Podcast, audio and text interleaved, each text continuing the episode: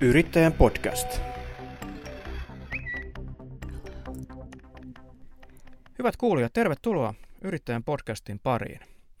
Minun nimeni on tuttuun tapaan Pauli Reinikainen ja johdatan sinut tämänkertaisen podcast-jakson aiheen seuraan. Tuota, mm, meillä on tässä tämän kauden aikana ollut mielenkiintoisia vieraita ja niin on tälläkin kertaa – Moni teistä tuntee miehen nimeltä Pete Poskiparta ja hän kertoo tässä jaksossa yrittäjätarinansa ja sen lisäksi mietimme hieman, mikä on oikea tapa ja hetki purkaa tapahtuma-alan koronarajoituksia. Tästähän on viime aikoina paljonkin käyty keskustelua. Sen enempää asiaa märehtimättä kutsun tervetulleeksi Pete Poskiparan. Tervehdys Pete. Tervehdys, tervehdys. Mitenkäs siellä on lähtenyt päivä käyntiin? No ihan hyvin. Tässä on pikku, pikkujoulut lähestyy ja niitä paljon puukataan ja ne on, ne on aiheuttanut työtä tietysti näin ihan, ihan aamupäivällä jo, kun sähköposti laulaa ja sitten yritetään niitä puukkauksia saada sopimaan tuonne kalenteriin. Eli voisin kuvitella, että se on hyvä merkki yrittäjälle. Se on hyvä merkki joo ja nyt tietysti poikkeuksellisen pikkujoulukauden jälkeen, eli viime vuonnahan oli hyvin erikoinen pikkujoulukausi, niin nyt näyttäisi taas siltä, että tullaan suht normaali pikkujoulukausi näkemään ja kokemaan. Näin olen myöskin itse ymmärtänyt, seuraan joitakin alan yrittäjiä sosiaalisessa mediassa. Ja todellakin näyttää siltä, että rajoitukset, rajoitusten purku ää, alkaa tehota siinä, siinä mielessä, että ihmiset uskaltautuvat pikkujouluihin.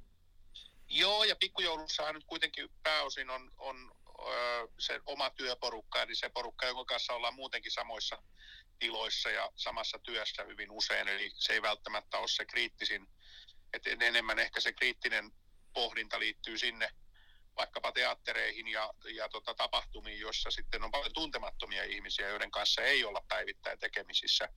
Mutta pikkujouluissa hyvin usein niin yritysporukka varaa sen itselleen jonkun tilan ja on siellä sitten keskenään ja jos ne on siellä sitten arkisin töissäkin keskenään, niin mikä sitten estää tavallaan olemasta illallakin keskenään. Että siinä mielessä ymmärrän kyllä, että vapautuminen on niin kuin näkyy näin päin kyllä.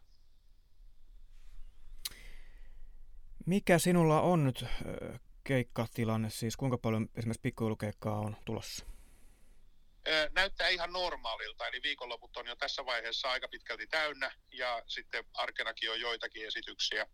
Sitten mulla on jonkun verran tuota teattereita myöskin, jotka on tosiaan vähän enemmän arvotus tässä vaiheessa vielä, että miten se yleisö niihin liikkuu, mutta tuntuu, että yleisö sinnekin niin uskaltaisi jo aika hyvin. Mutta tota, varsin hyvältä näyttää tässä vaiheessa. Viime aikoina on puhuttu paljon äh, näistä keinoista nyt Suomi on avautunut aika nopeasti. Sitä on hieman kritisoitu, että onko se liian nopeasti. Ja samaan aikaan on keskusteltu sitten koronarokotusten kattavuudesta ja ehkä hieman pahentuneestakin, tai siis lukujen valossa pahentuneesta koronatilanteesta. Ää, miten ajattelet tätä asiaa omalta puoleltasi? Onko Suomessa avattu rajoituksia nyt ää, oikeassa tahdissa niin sanotusti? No jos multa kysytään, niin mä olen aika pitkälti pääministerin kanssa samaa mieltä, että ne rokottamattomat eivät voi määritellä sitä, että koska yhteiskuntaa avataan, eli ne, jotka eivät halua sitä rokotetta ottaa ja heidän piirissään tämä tauti tällä hetkellä eniten leviää, niin silloin kyllä muiden pitää, jotka sen rokotteen on ottanut, niin saada, saada myöskin liikkua. Eli tota, kyllä mä oon henkilökohtaisesti sitä mieltä, että tämä ei tapahtunut liian aikaisin. Sitä paitsi tässä on ollut koko tämän rajoitusten ajan niin pikkusen ongelmia sen suhteen, että miten nämä rajoitukset kohdistuu. Esimerkiksi just teatteri- ja tapahtuma-ala on kärsinyt niistä tosi paljon ja osittain täysin perusteetta. Tarkoitan sitä, että toki tapahtumissa on suurempi riski, että tauti leviää, mutta esimerkiksi teattereista ei ole tämän pandemian aikana lähtenyt tiettävästi yhtään ainokaista viruslinkoa. Ja se johtuu siitä, että teattereissa asioita osataan hoitaa sillä, että ihmiset pystytään tuomaan pienissä erissä sisään teatteriin. Siellä on hyvä ilmanvaihto, se on laaja tila ja siellä on helppo pitää turvavälejä. joten on ollut vähän outoa, että sitten teattereita suljetaan samaan aikaan kuin vaikkapa yökerhoja, joissa tätä ei välttämättä pystytä samalla lailla hoitamaan. Eli tota, mä olen henkilökohtaisesti sitä mieltä, että tämä ei tapahtunut liian aikaisin, mutta tietysti aika näyttää ja kyllä mä vaihdan mielipidettä niin sen mukaan, miten faktat osoittaa. Eli jos se nyt sitten käykin niin, että joudutaan uusia lokkeja pistämään, niin, niin tota, mä kyllä ilolla vaihdan mielipidettä, niin tässä vaiheessa vielä uskon, että, että oli täysin oikea ratkaisu. Niin, teattereissa ja vastaavissa tilanteissa istutaan aika kiltisti ja siellä ei olla hirveästi humalassakaan, ymmärtääkseni. mitä mieltä olet sitten esimerkiksi koronapassista ja sen hyödyntämisestä tilaisuuksissa, jossa ehkä on suurempi, suurempi riski? Joo, toi on semmoinen vaikea kysymys nimittäin. Mulla ei ole semmoista ihan selkeää kantaa siihen koronapassiin. Mä periaatteessa joo kannatan sitä, mutta mä ymmärrän varsin hyvin nämä kriittiset mielipiteet myöskin siitä, että se ei niin kuin kuulu tämmöiseen vapaaseen yhteiskuntaan ää, sinänsä, että ruvetaan niin kuin jaottelemaan ihmisiä tavallaan terveystietojen perusteella, että kuka saa mennä mihinkin.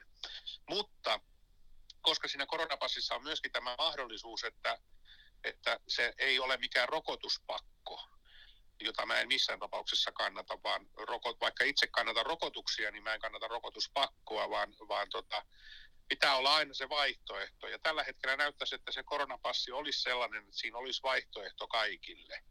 Ja silloin se vaikuttaisi mun mielestä siltä, että se voitaisiin ottaa käyttöön ja se voisi olla tehokas keino, varsinkin tässä ylimenon aikana. Ja mä oon nyt henkilökohtaisesti kyllä sitä mieltä, että se olisi pitänyt valmistella jo aikaa sitten, eli tämä on tullut tosi tosi myöhään. Ää, mutta tässä vaiheessa nyt kun näitä koko ajan pohditaan, että pitääkö sulkea vai pitääkö avata ja kuinka paljon pitää avata, tämä koronapassi voisi olla kyllä hyvä työkalu tässä vaiheessa tämän asian hoitamiseen. Onko teillä esimerkiksi, kun olette pikkujouluja tai olet ollut mukana ehkä näissä pikkujoulisuunnitteluissa ja muissa tiedät niistä, niin onko siellä ollut puhetta korona, koronapassista? Koronapassista ei ollut puhetta, mutta ihan kylmästi on kyllä kysytty, että olenko ottanut molemmat rokotteet. Enkä edes tiedä, käsittääkseni työnantaja ei saa sitä työntekijöiltä kysyä, mutta mm. en ole varma, saako periaatteessa näinkään kysyä, mutta mullahan nyt ei ole ongelmaa, mä oon molemmat rokotteet, rokotteet ottanut, eikä mulla ole ongelmaa sen kertomisessa, mutta tota, se on tullut esille kyllä muutamissa tapauksissa, että se on niin kuin varmistettu, että mä oon rokotettu, että mä en muuten en ole tervetullut tavallaan esiintymään heidän tilaisuuteen. Öö, mulle siis ihan ok, mutta ymmärrän, että tämäkin voi jollekin aiheuttaa sitten tämmöisiä jotain perusoikeusongelmia, että mitä se teille kuuluu. Et kyllä tämä niin kuin tällä hetkellä mm. silleen veitsenterällä on, että tästä asiasta kyllä puhutaan koko ajan. Se, kaikissa tilauksissa, joita mulle tehdään, keikkatilauksissa, niin kaikissa melkein varmistetaan, että onhan perutusehdot sitten sellaisia, että jos, jos valtiovalta nyt päättää, että niitä ei saakaan pitää, niin sitten ei myöskään laskua tule ja kaikenlaista tämmöistä, mitä ei normaalitilanteessa yleensä kyllä kysellä. Ja esiintyjähän on varmasti aika usein paremmassa turvassa sen suhteen, että jos nyt ajatellaan näitä tartuntoja, että, mutta siis siitäkin siis ollaan kiinnostuneita, että esiintyjä on rokotettu. Joo, kyllä, ehdottomasti. Ei, ei nyt kaikki suinkaan sitä kysy, eikä edes läheskään kaikki, mutta jotkut kysyy kyllä ihan suoraan, että onko, onko homma hoidettu ja, ja tota, se on meillä edellytyksenä ja saat olla vastaamatta, jos haluat, mutta sit siinä tapauksessa ei, ei tehdä kauppoja. Ja mulle se ei ole tosiaankaan ongelma, mutta kyllä tämä asia niin kuin nousee esille aika ajoin. Oletko kuullut kollegoista esiintyjistä tai tapahtuma-alan ammattilaista, jotka olisivat joutuneet jättämään sitten keikkoja sen takia tekemättä tai eivät olisi päässeet keikoille, että, että rokotuskattavuus ei riitä? En ole kuullut, mutta mä oon kyllä kuullut, että tästä kysellään myöskin muilta. Eli tota, tämä itse asiassa oli meidän yhdessä Facebook-ryhmässä keskusteluaiheena tuossa, että juuri pohdittiin sitä, että onko sitä edes luvallista kysyä. Ja meillä ei ole oikeastaan kellään niin kuin vastausta siihen, että tietysti työnantaja ei saa sitä työntekijöiltä kysyä, mutta voiko tälle yhteistyökumppani tai jonka kanssa tekee sopimuksen, niin voiko sitä vaatia ja voiko sitä kysyä, niin sekin on ihan mielenkiintoinen kysymys. Toistaiseksi ei ollut juuri kenellekään ongelma. Suurin osa esiintyjistä on, on varmaankin tämän rokotteen ottanut ja ne, jotka ei ole, niin ei ole ainakaan nostanut mitään meteliä aiheesta. Niin voi tietysti olla, että siellä on hieman vapaammat kädet toimeksi, tai siis tilaajalla päättää, kenet hän sitten haluaa tilaisuuteen ottaa. Ehdottomasti juu, juu eikä siinä kellään ole ole ollut nokan koputtamista. Et se on vaan toinen kysymys, että tosiaan onko siihen pakko niin, nyt vastata ja kyllä. näin, mutta sitä, siihen meillä ei ole varmaa vastausta. Öö, olet aikaisemmin julkisuudessa kertonut, että sinulla tämä korona-aika on sujunut kohtuullisen hyvin siis siinä mielessä, että töitä on riittänyt. Öö, mikä tilanne on omalta osaltasi tällä hetkellä ja miten nopeasti se ikään kuin nyt normalisoituu kohdallasi se kysyntä? Kysyntä normalisoitu hyvin nopeasti ja tietysti se, että kysyntä alkaa, niin keikathan ei yleensä ole seuraavana päivänä eikä edes seuraavalla viikolla, vaan sitten yleensä kuukauden, kahden, kolmen viiveellä. Mutta mulla tosiaan tässä korona-aikana oli näitä etäkeikkoja tosi paljon ja mä pystyin tekemään niitä. Mä rakensin pienen studion, mistä mä pystyin niitä tekemään. Ja mulla oli myös paljon semmoisia keikkoja, jotka oli ihan tilattu niin kuin oikeaksi live-keikaksi, mutta sitten kun ne tämmöiset sulut ja, ja tota, rajoitukset astu voimaan, niin niitä muutettiin sitten etäkeikoiksi. Eli pystyttiin niin kuin lennossa tekemään tämmöinen päätös, että se keikka, minkä pitikin olla Jyväskylässä, niin olikin sitten kotona studiosta käsin tehtynä ja mulla on tämä sama valmius tässä edelleen olemassa. Eli jos nyt jotain takapakkia jostain syystä tulisi, niin mulla on mahdollisuus sitten muuttaa niitä myöskin etäkeikoiksi ja muuttaa tota, ää, rakennetta sillä, että pystyn ne tekemään joka tapauksessa siltä osin, kun asiakas haluaa, että ne tehdään. Tilanne on siis ihan ok ja näyttää siltä, että tämmöinen, niin kuin on puhuttu, että tässä on tämmöinen tulppa, että kun ihmiset on vuoden verran joutunut olemaan kotona ja ei ole oikein päästy mihinkään. Nyt on valtava tarve päästä sitten johonkin ja se niin kuin näkyy ihan selvästi, että kaikki haluaa ehdottomasti järjestää nämä pikkujoulut, ehdottomasti järjestää erilaiset asiakastapaamiset ja päästä face to face tapaamaan ihmisiä. Et se suurin tällä hetkellä oleva kysymys on kyllä sitten nämä tilaisuudet, missä sitten on paljon vieraita ihmisiä, että, että tota, semmoisia, joita ei paljon tapaa niin kuin noin muuten, että uskaltaako niihin lähteä. Ja tällä hetkellä näyttää siltä, että erilaisissa kyselyissä noin 30 prosenttia ihmisistä edelleen odottelee ja noin 70 prosenttia uskaltaa lähteä ihan normaalisti. Nämä kyselyt on tietysti Twitterissä ja LinkedInissä mm. ja muualla tehty, että ei ne niin kuin tavallaan kerro kokonaisuudesta paljoakaan, mutta eri paikoissa näitä on eri henkilöt tehnyt ja suunnilleen samanlaisia prosentteja on kaikki saanut, eli noin 30 prosenttia edelleen vähän niin kuin miettii, että uskaltaako vai eikö. Tuossa äskettäin katsoin, taisi olla Ylen uutisissa kerrottiin, että esimerkiksi Veikkausliikassa katsojamäärät ovat varsin pieniä edelleen, että siellä ei ole sitä näkyvissä, että ihmiset olisivat nyt joukolla lähteneet liikkeelle ja olisivat ehkä odottaneet sitä rajoitusten vapautumista, että urheilukatsomoissa välttämättä se ei näy, mutta toisin on siis viihdepuolella.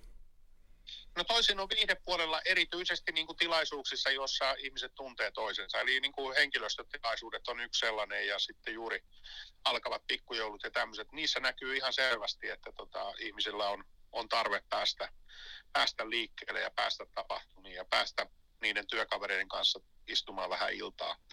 Että siellä voi olla tilanteita, että on ollut työkavereita niin, että ei ole nähnyt niitä pitkään aikaan, kun kaikki on ollut etätöissä ja on nähnyt ainoastaan ruudun kautta, niin siinä on usein sitten tarve päästä, päästä edes istumaan face to face pöytään ja vaihtaa kuulumiset muutakin kautta kuin Teamsissa. Yrittäjän podcast.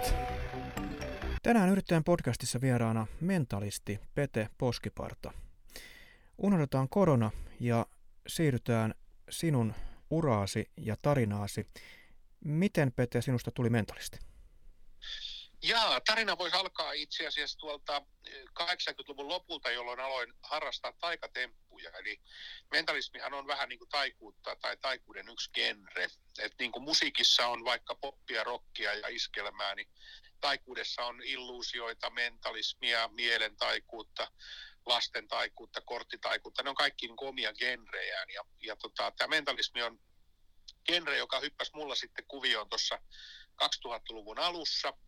Otin silloin käyttöön tämmöisen mentalistin tittelin jo pelkästään sen takia, että sitä ei kukaan muu silloin käyttänyt. Ja, ja tota, aloin kiinnostua tästä niin kuin entistä enemmän. Ja se on siis taikuutta, joka tapahtuu mielessä, korvien välissä ei niinkään näppärillä sormilla tai nopeilla käsillä, vaan, vaan siellä pään sisällä. Ja, ja tota, vuonna 1999 mä aloitin tämän niin ammatikseen silloin ihan klassisena taikurina ja 2000-luvun alussa sitten mentalistina ja sillä tiellä tässä ollaan, eli 20 plus vuotta on mennyt jo ammattilaisena tässä, eli käytännössä koko aikuisikä, koska olen 77 syntynyt, niin ihan muutaman vuoden ehdin tehdä muitakin duuneja siinä ennen, ennen kuin ryhdyin sitten ammattilaiseksi. Olen itse käynyt katsomassa muun muassa David Copperfieldin shown Las Vegasissa ja toki se oli varsin vaikuttava, kun siinä hän, hän oli itse asiassa ihan muutaman metrin päässä tekemässä näitä perinteisiä ää, ruusutemppuja, ruusu ilmestyi yhtäkkiä ää, tulipallona kouraan ja muuta vastaavaa.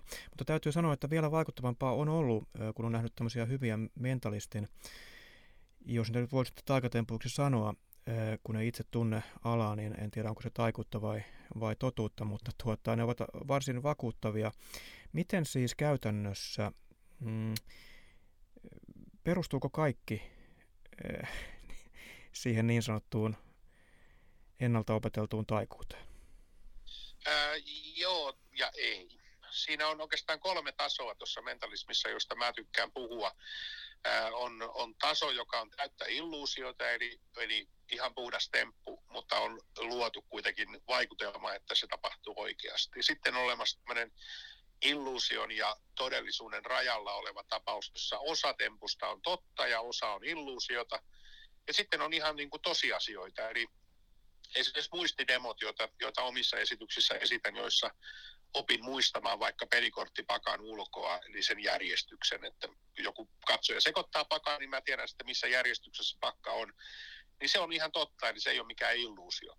Ja sitten näitä se, sekoitetaan erilaisia järjestyksiä ja siitä syntyy niin kuin semmoinen mukava keitos, josta sitten katsoja saa itse päättää, että mikä oli totta, mikä oli illuusiota, mikä oli sillä va- välillä. Ja hauskintahan siinä on, että ne katsojan olettamukset ei aina sitten osu yksin sen kanssa, mikä on totta. Ja sehän tässä on hienoa, koska tässä on tarkoituskin vähän niin kuin tavallaan keitellä tai sekoitella sitä ihmisten mieltä niin kuin siinä asiassa. Eli luoda sellainen kutkuttava tunnelma.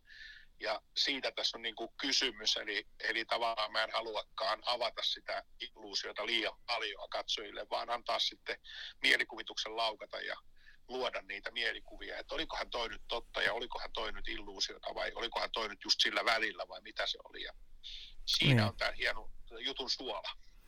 Niin, se on se varsin tylsä, jos jokainen taikatemppu olisi katsojan tiedossa, miten se tehdään. Joskus niitä paljastetaankin, mutta mentalistin, en ole mentalismin näitä temppuja nähnyt paljastettavan. Onko niitä paljastettu? Kyllä niitä varmaan on paljastettu ja jos osaa oikeasta, oikeasta paikasta etsiä, niin löytää kyllä salaisuuksia. Mutta se on sitten toinen asia, että onko In, kun mm. tarvekkaan. Että se on, Aivan moni varmaan, moni varmaan odottaakin, että niitä, tai siis nimenomaan ei halua tietää, eikä halua googlettaa niitä paljastuksia. Joo, näin on, näin on, kyllä. Ja siis eh, vaikka googlettaisikin, niin siinäkin on netti on niin täynnä tavaraa, että sieltä niin kuin löytämällä jonkun yhden tietyn tempun, niin se voi olla tosi tosi vaikeaa kyllä. E, niin, no, onko, onko näin, että mentalismi vaatii aina sen paikalla olevan ihmisen koekaniiniksi vai voiko tätä ää, ikään kuin tehdä esimerkiksi puhelinyhteyden välityksellä? No joitakin tiettyjä yksittäisiä numeroita, jos etukäteen vähän valmistautuu, niin pystyy tekemään myös puhelimitse. Mutta kyllähän mä tietysti tuossa etäyhteyksin näitä keikkoja tein ja siinä tietysti riittää, että se katsoja näkyy siinä mun ruudussa ja mä pystyn hänen kanssaan tekemään, mutta kyllä se yleensä vaatii sen, että ollaan niin kuin face to face, ollaan, ollaan niin, kuin niin, että mä näen katsojan ja katsoja näkee minut. Mutta kyllä siellä sitten löytyy materiaalia, jota voi tehdä myös etäyhteyksin. Ja mähän on tehnyt semmoista ohjelmaa kuin radio, taikuutta radiossa, jota mä tein Radio Suomi-popilla ja, ja tota, se oli erittäin, erittäin hauska projekti. Eli mä otin sinne aina vieraita studioon ja välillä ihmiset soitti studioon ja osallistui niihin temppuihin ja se kyllä vaatii vähän etukäteen niin kuin pohtimista, että miten ne toimii ja mitä juttuja pitää muuttaa niin kuin live-esityksestä, mutta joka tapauksessa niitä pystyy tekemään.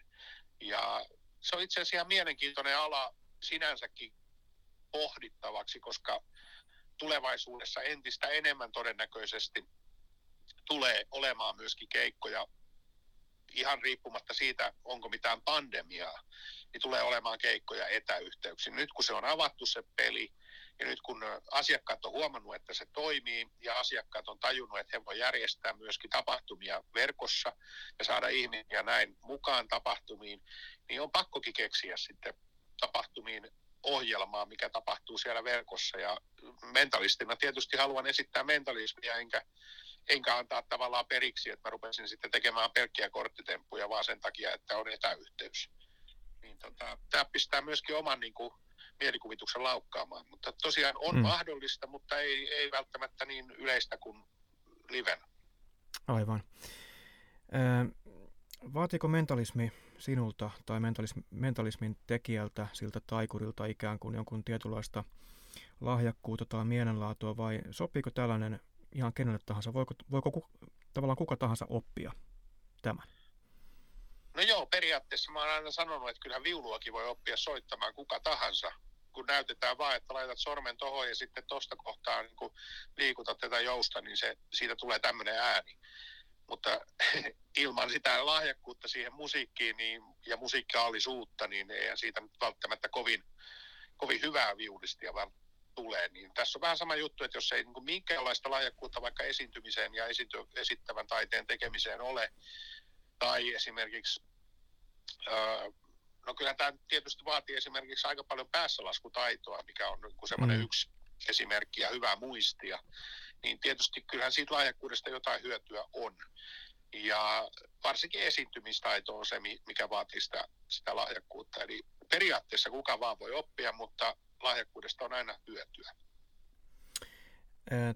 Mainitsinkin tuossa, että nämä on aika vakuuttavia ja siis semmoisia niin kuin tempun kuuluu ollakin, että katsojalle tulee se fiilis, että mitä ihmettä tässä tapahtuu, että eihän tämä voi olla, voi olla totta, että tuo ihminen tietää, mitä mä ajattelen. Mutta tuota, onko koskaan käynyt sellaista tilannetta, että onkin, oot ikään kuin, jos voi sanoa, niin tiennyt väärin? Totta kai, joo. Virheitähän tapahtuu kaikissa ammateissa ja niitä tapahtuu myös tässä mentalistiduunissa ja, ja tota, itse asiassa sekin on niin kuin, äh, poikkeaa niin semmoisesta klassisesta taikatempusta, että jos klassisessa taikatempussa kävisi niin, että hihasta putoaa joku tavara, jonka sieltä ei pitänyt pudota, niin se on aika nolotilanne, mutta mentalismissa katsojat antaa sen anteeksi ja ne pitää sitä jopa uskottavampana, että, mm. että välillä tämä ei meekään ihan oikein ja joskus sitä käytetään jopa tehokeinona Sirkuksessahan on hyvin taitavasti käytetään tehokeinona tämmöisiä tahallisia epäonnistumisia, eli joku akrobaatti esimerkiksi putoaa kaksi kertaa sieltä vaijerilta ja sitten kolmannella kerralla onnistuu ja katsojat antaa entistä enemmän niin kuin suosionosoituksia. Niin tässä on vähän sama juttu, että joskus sitä käytetään tehokeinona ja joskus se on ihan sattumaa, että ei mene ihan oikein, mutta se on sitä taitavaa käsikirjoittamista ja shown luomista.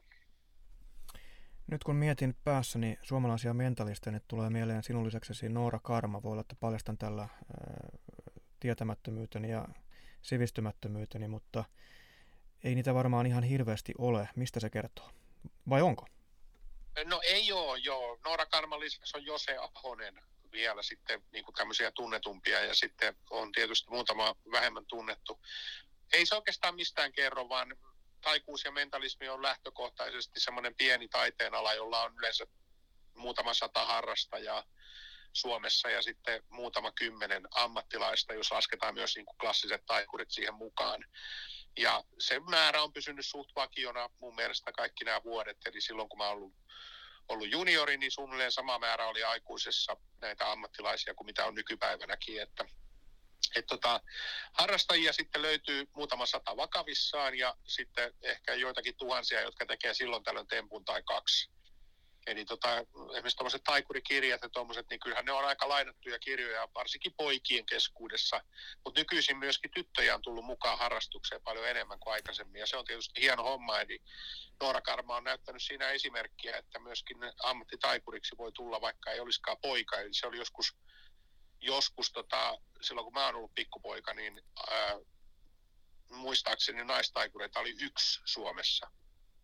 Nyt niitä on kuitenkin jo useita, eli, eli mm. Noora on niin kuin kuuluisin, mutta sitten siellä on Taija Taika ja Jenni Sofia ja muita, jotka tekee, tekee tota keikkoja ja, ja on ammattitaikureita ihan, ihan samalla lailla kuin kaikki muutkin. Ja, ja se on tietysti hienoa, että on tullut tämmöistä variaatiota myös tältä osin. Niin, minunkin lapsuudessa oli, oli kirjoja, joita luin taikuudesta ja taikatemppu. Mulla oli sellainen kanihattu, johon sai sinne välipohjan sen kanin. kanin tota, ei, ei siis oikean kanin, mutta pehmolelun. Onko näin, että nykyään lapset opiskelevat sitten mentalismitemppuja kirjoista vai onko, onko niitä kirjoja samalla tavalla, mitä, mitä ollut ihan niin kuin tämmöisen klassisen taikuuden puolella? No suomen kielellä ei ole, että siis suomen kielellä niitä, niistä taikurikirjoista löytyy kyllä semmoinen mentalistiosio yleensä, että sieltä niin kuin voi opetella tämmöisiä yksinkertaisia mentalistitemppuja. Ja nykypäivän nuorethan opettelee aika paljon kirjojen sijaan esimerkiksi YouTubesta ja netistä löytämiä juttuja, mikä on sinänsä ihan ok myöskin, että ei siinä, siinä mitään. Kirja on vaan erittäin hyvä opetusväline siinä mielessä, että kun kirjaa luet, ja näet mielessäsi, että mitä siinä esityksessä tapahtuu, niin sä näet mielessäsi koko ajan itsesi tekevän sitä. Kun sitten taas, jos sä opettelet jostain videolta, niin sä näet sen videon esittäjän tekevän sitä. Ja silloin sä rupeat helposti myös matkimaan sitä videon esittäjää, eli silloin siitä ei synny niin kuin omaperäistä ja oman näköistä tekemistä, vaan helposti rupeaa matkimaan jopa tota kaikkia eleitä ja ilmeitä, mitä se videon tekijä tekee. Eli siinä mielessä kirja on edelleen erittäin hyvä opetus tai oppimisväline ja, ja tota, käyttöliittymänähän se on aivan loistava, ei tarvita sähköä eikä, eikä lata, tarvitse ladata koskaan, eli kirja on aina käytettävissä ja sen teksti voi ymmärtää monella tavalla ja maailmassa on itse asiassa aika paljon taikatemppuja, jotka on ymmärretty alun perin väärin tekstissä ja sitten siitä on syntynyt kokonaan uusi temppu. Eli siis on luettu joku teksti ja sitten katsottu siitä, että että menee näin. Ja sitten joku on jälkeenpäin sanonut, että ei se noin mene, vaan jos sä luet tarkkaan, niin se tarkoitti tätä. Mutta siinä on syntynytkin niin kuin vahingossa sitten kokonaan uusi taikatemppu, kun joku on ymmärtänyt väärin tekstin, mutta videossa tämmöistä väärinymmärrystä ei koskaan tapahdu. Mutta harrastajia ei siis ihan mahdottomasti ole. Voiko tässä nyt siterata tunnettua suomalaista ää, biisiä, jos se olisi helppoa, niin kaikki tekisi niin? Joo, näin se, näin se varmaan on, joo. Mutta to, tosiaan kyllä nuorten puolella, kyllä niitä muutamia satoja kuitenkin on, että kyllä meillä ihan ihan tota hyvä meininki on ja taikapäivät Kouvolassa esimerkiksi kerran vuodessa, niin kyllä se parisataa osallistujaa kerää joka kerta ja se on kuitenkin tämän kokoisessa maassa mun mielestä aika hyvä määrä, määrä tuommoiseen niin kuin festivaaliin, että et tota, kyllä niitä tekijöitä kuitenkin on ja sieltä on tulossa myöskin junioreista uusia, uusia ammattilaisia, eli, eli tota, sitten kun porukka eläköityy tuolta, tuolta vanhemmasta päästä, niin sitten uusia tulee tilalle. Eli en mä niin kuin missään tapauksessa näe, että mitään huolta olisi harrastajamäärissä. Mutta se voidaan siis se luulo kumota tässä, että mentalismi olisi lahja taivaasta tälle tekijälle, että sinä et pysty lukemaan esimerkiksi, esimerkiksi vastakkaisen sukupuolen ajatuksia, kuten varmasti moni, joo, moni haluaisi. Joo, se, se voidaan kumota, se voidaan kumota. Joo, se tietysti Amerikassahan tämä on hyvin, siellä on tämmöinen kuin psyykikko-sana, eli psychic.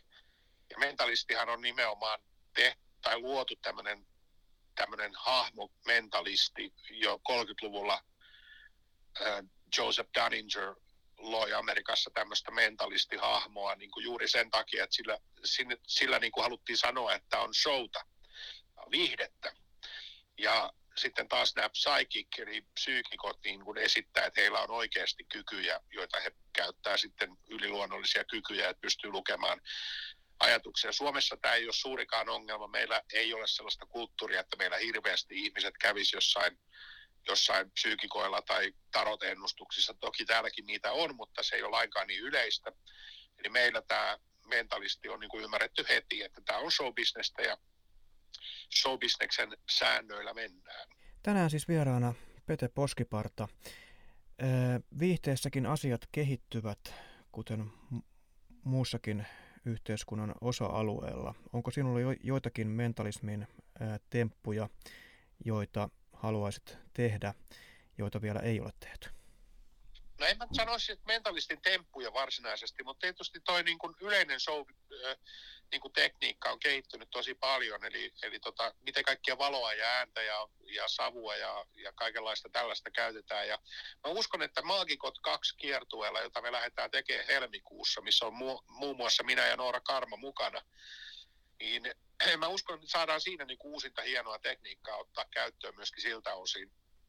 Eli tota, kyllä mä luulen, että siellä niin temppujen ja, ja sen niin sisällön osalta, niin mä oon koko ajan kyllä ihan hyvin, hyvin tota aallonharjalla, että pystyn seuraamaan, että mitä tänne niin kuin tapahtuu ja mitä kannattaa tehdä ja mitä ei kannata tehdä. Mutta sitten se tekniikkapuoli, niin siinä mä en ole mä joudun kuuntelemaan sit muita asiantuntijoita, jotka, jotka tota, työskentelee sen parissa. Ja sitten kun me lyödään päät yhteen ja pistetään niin kuin show käyntiin, niin me saadaan niin kuin uusinta tekniikkaa sekä niin kuin, tapahtumatekniikkaa että sitten sitä uusinta taikuutta, mitä on olemassa tällä hetkellä ja lyödä se sitten. Mutta ainahan se ei mene edes niin, että se uusin temppu olisi hyvä. Et mullakin on showssa – ehkä se niin kuin suosituin osuus on jostain 1800-luvulta alun perin. Eli tämmöinen, missä mulla silmät sidotaan ja sitten silmät sidottuna luen ihmisten ajatuksia. Niin sehän on niin kuin ikivanha temppu ja ikivanha ajatus tehdä niin. Eli tota, aina se ei tarkoita sitä, että se uusin juttu olisi niin kuin hienoin ja mahtavin. Eli, eli tota, tämä on vähän semmoista tasapainoilua koko ajan. Pitää löytää se mielenkiintoisin ja mystisin tapa löytää se juttu ja sitten vielä kuoruttaa se huumorilla, niin, niin, niin tota, testaamalla nämä selviää, että mikä toimii, mikä ei. Niin, hieman stand-up-komikonkin vikaa siis tarvitaan, mutta tuossa oli kiinnostava sivu, sivulause äsken, minkä sanoit, että tiedät tai mietit, mitä kannattaa tehdä, mitä ei kannata tehdä. No, mitä ei kannata tehdä? Niin, no oikeastaan se, mä luulen, että mun tapauksessa se ei kannata tehdä, niin on just tämä, että yrittäisi väittää olevansa joku yliluonnollinen tai yliluonnollisten asioiden tulkki. Eli mä jätän sen niille, jotka sitten uskoo semmoisiin asioihin ja mä tiedän myös muutamia kollegoja, ei Suomesta, mutta maailmalta, joilla on oma käsitys siitä, että heidän niin kuin mentalisminsa osittain perustuisi semmoisiin niin kuin oikeisiin kykyihin. Ja, ja tota, mä en henkilökohtaisesti itse usko sellaiseen ja mä en myöskään halua sitten edes antaa sellaista mielikuvaa katsojille, että, että mulla olisi jotain yliluonnollisia kykyjä, vaikka se voisi siltä siinä esityksessä näyttääkin. Niin mä tuon sen kuitenkin esille, että tämä on harjoiteltua taitoa, tämä on esitys, älkää siis pitäkö mua minään aivan lahjana, vaan, vaan tota, tämä on, tämä on tota, harjoiteltua showta. Mutta tosiaan on kollegoja, jotka uskovat ihan oikeasti vaikka käyttävät samoja menetelmiä kuin minä, niin siitä huolimatta uskovat, että heillä on myöskin yliluonnollisia kykyjä ja tuovat tämän sitten esille. Ja mun mielestä sitä ei kannata tehdä. Se on moraalisesti ja eettisesti arveluttavaa väärin. Ja lisäksi se luo aikamoisia, aikamoisia tota, ennakkoluuloja sitten katsojiin. Hyvä. Meillä alkaa ikävä kyllä aika käydä vähin. Joudun lopettelemaan jaksoa ennen kuin intoudun pyytämään sinulta mentalist tehtiin temppua tässä puhelinyhteydellä. Varmasti sekin voisi onnistua, mutta jätetään se seuraavaan kertaan. Öö, kerro tähän loppuun vielä, että miksi, miksi ihmisen, joka ei ole millään tavalla perillä mentalismin saloista tai mentalistin työstä, niin kannattaisi tulla keikalle? Kannattaa tulla keikalle ihan sen takia, että se on hauska ja hämmästyttävä kokemus omaan mieleen se on, se on jotain, mitä et koe missään muussa viihteen muodossa. Et elokuvissa, et teatterissa, et sirkuksessa, et baletissa tai oopperassa. Se on omalaatuinen juttu, joka pistää sun mielikuvituksen laukkaamaan. Ja sen jälkeen sä joudut monta kertaa kysymään itseltäsi, että oliko se totta vai oliko se illuusiota. Joten kannattaa tulla katsoa ja ihmetellä näkemänsä. Ja kumpaa se oli ilmeisesti sitä, sitä illuusiota? se on sitä, mutta siinä on pieni ripaus myöskin totta. Kuten aikaisemmin tuossa kerroitkin, juuri näin. Kyllä. Kiitoksia Pete tästä, että pääsit kertomaan mielenkiintoisia juttuja yrittäjän podcastiin. Kiitos, kiitos. Me palaamme uuden aiheen parissa tuttuun tapaan jälleen kahden viikon kuluttua keskiviikkona, eli yrittäjän podcast aina joka toinen keskiviikko. Palataan asiaan ja tule kuulolle myös silloin. Hei hei!